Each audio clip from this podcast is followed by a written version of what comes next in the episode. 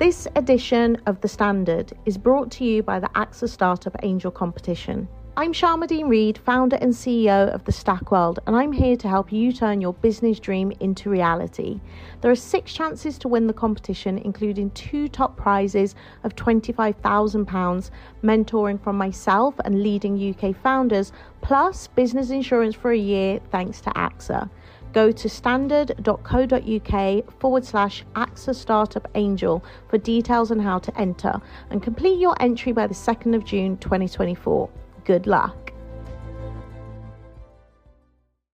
Planning for your next trip? Elevate your travel style with Quince. Quince has all the jet setting essentials you'll want for your next getaway, like European linen, premium luggage options, buttery soft Italian leather bags, and so much more. And is all priced at 50 to 80% less than similar brands. Plus, Quince only works with factories that use safe and ethical manufacturing practices. Pack your bags with high-quality essentials you'll be wearing for vacations to come with Quince. Go to quince.com slash pack for free shipping and 365-day returns. Hello, I'm David Marsden from the Evening Standard. Follow the leader or hit subscribe and you'll get our news, analysis and commentary every day at 4pm. Give us a rating wherever you get your podcast too. Now, from the Evening Standard in London, this is the leader. With lockdown over, London is unleashed, sort of, under tier 2 restrictions, of course. There's a vaccine on the way too. It's no wonder people are excited, particularly at the idea of getting out of the house at the weekend. And coronavirus cases in the capital are falling. It's just that they're not falling as fast as they once were. And that's got doctors worried. In the Evening Standard, the London Director of Public Health England, Professor Kevin Fenton, is warning if people don't stick to the rules this weekend, the capital will be plunged into Tier 3. That's no shops, no bars, no cinemas, theatres, those things that make London, London. I'm now joined by Dr. Paul McKay from Imperial College London. Dr. McKay, is Professor Fenton right that the city is at risk of going into Tier 3? Well, it's always possible. And if the infection rate goes up, of course, the government will uh, make a decision based on that infection rate and may, may decide to put London into tier three, which is not anything anybody wants. No, and that infection rate, it does seem to still be going down. But doctors are saying that it's that rate of that fall appears to be slowing. Is the concern that if it's if the fall rate slows, that it might start going back up again?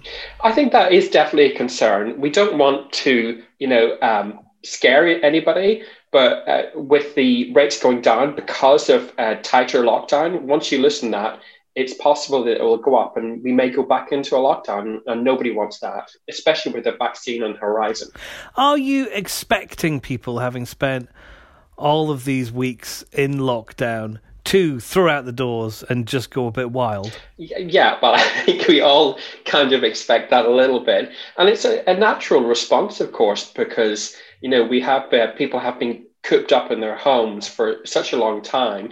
And this is the second time. And people are fed up. It's coming up to Christmas. People want to go and do their shopping. The shops um, uh, are opening again. So it's only natural that people are going to want to go out.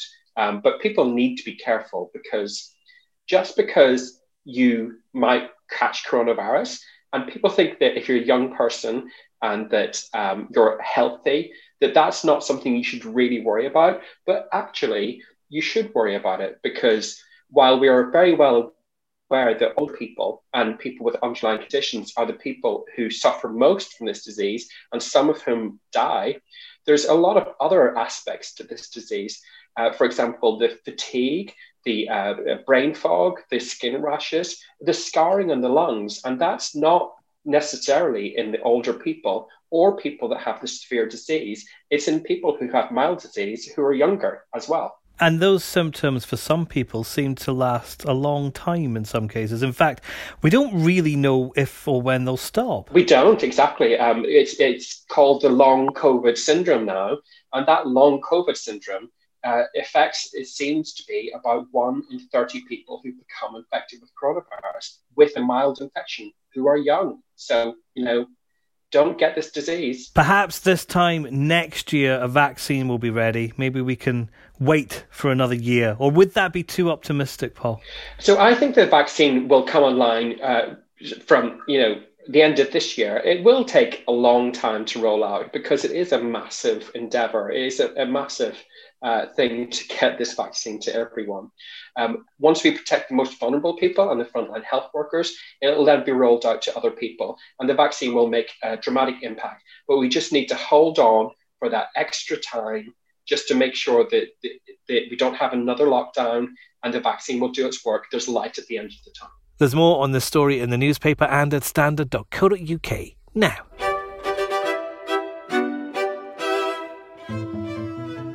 One of the things given a lifeline, at least, by Tier 2 in London is one of our greatest traditions Christmas theatre, including pantomime. The Palladium's among some, not all venues, which is putting on a socially distanced run. And there are other festive performances too, like A Christmas Carol starring Simon Russell Beale at the Bridge. Evening Standard critic Nick Curtis has seen it, and he's with me now. Now, Nick, there's an embargo on reviews, but we can talk about what it was like just to be there, back in a theatre at Christmas. How was it? As with all theatres these days, you're supposed to turn up at a specific time slot within about 10 minutes. I turned up early hoping to speak to some people going there, and they were all there about an hour beforehand, queuing round uh, Potter's Field outside the Bridge Theatre. Um, very socially distanced, you know, all of them very keeping keeping a respectful space, but all of them um, absolutely gagging to get back into the theatre again, I think. Was there an excitement there just within the audience itself, even before the curtain came up, so to speak? Yeah, I think so, definitely. I mean, uh, if we were in any doubt that there's a hunger there for uh, live entertainment amongst the population of London, then I think that night, last night, totally dispelled it. I think people are really are really desperate to get back to see some live entertainment, not just theatre, but you know, music, comedy as well. I believe.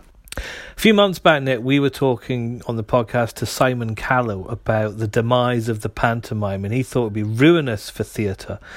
We've just about got away with it this year, though, haven't we? Panto is not dead. No, it isn't. Oh, no, it isn't. It's not as healthy as it as it would like to be. Some theatres did have to cancel their pantos this year. For instance, Hackney Empire, which puts on a very famous, very popular panto every year, and some of the other outer London theatres had to take a decision earlier in the year to cancel it in order not to lose a ton of money on it. But a few are going ahead. There's some opening this weekend. Cinderella, the socially distanced panto, which is supposed to be a bit naughty and a bit camp at the Turbine Theatre in Battersea. And then we have uh, Potted Panto at the Garrick uh, is opening on Sunday, which is promises to be, I think it's 12 or 14 pantos in the space of 70 minutes.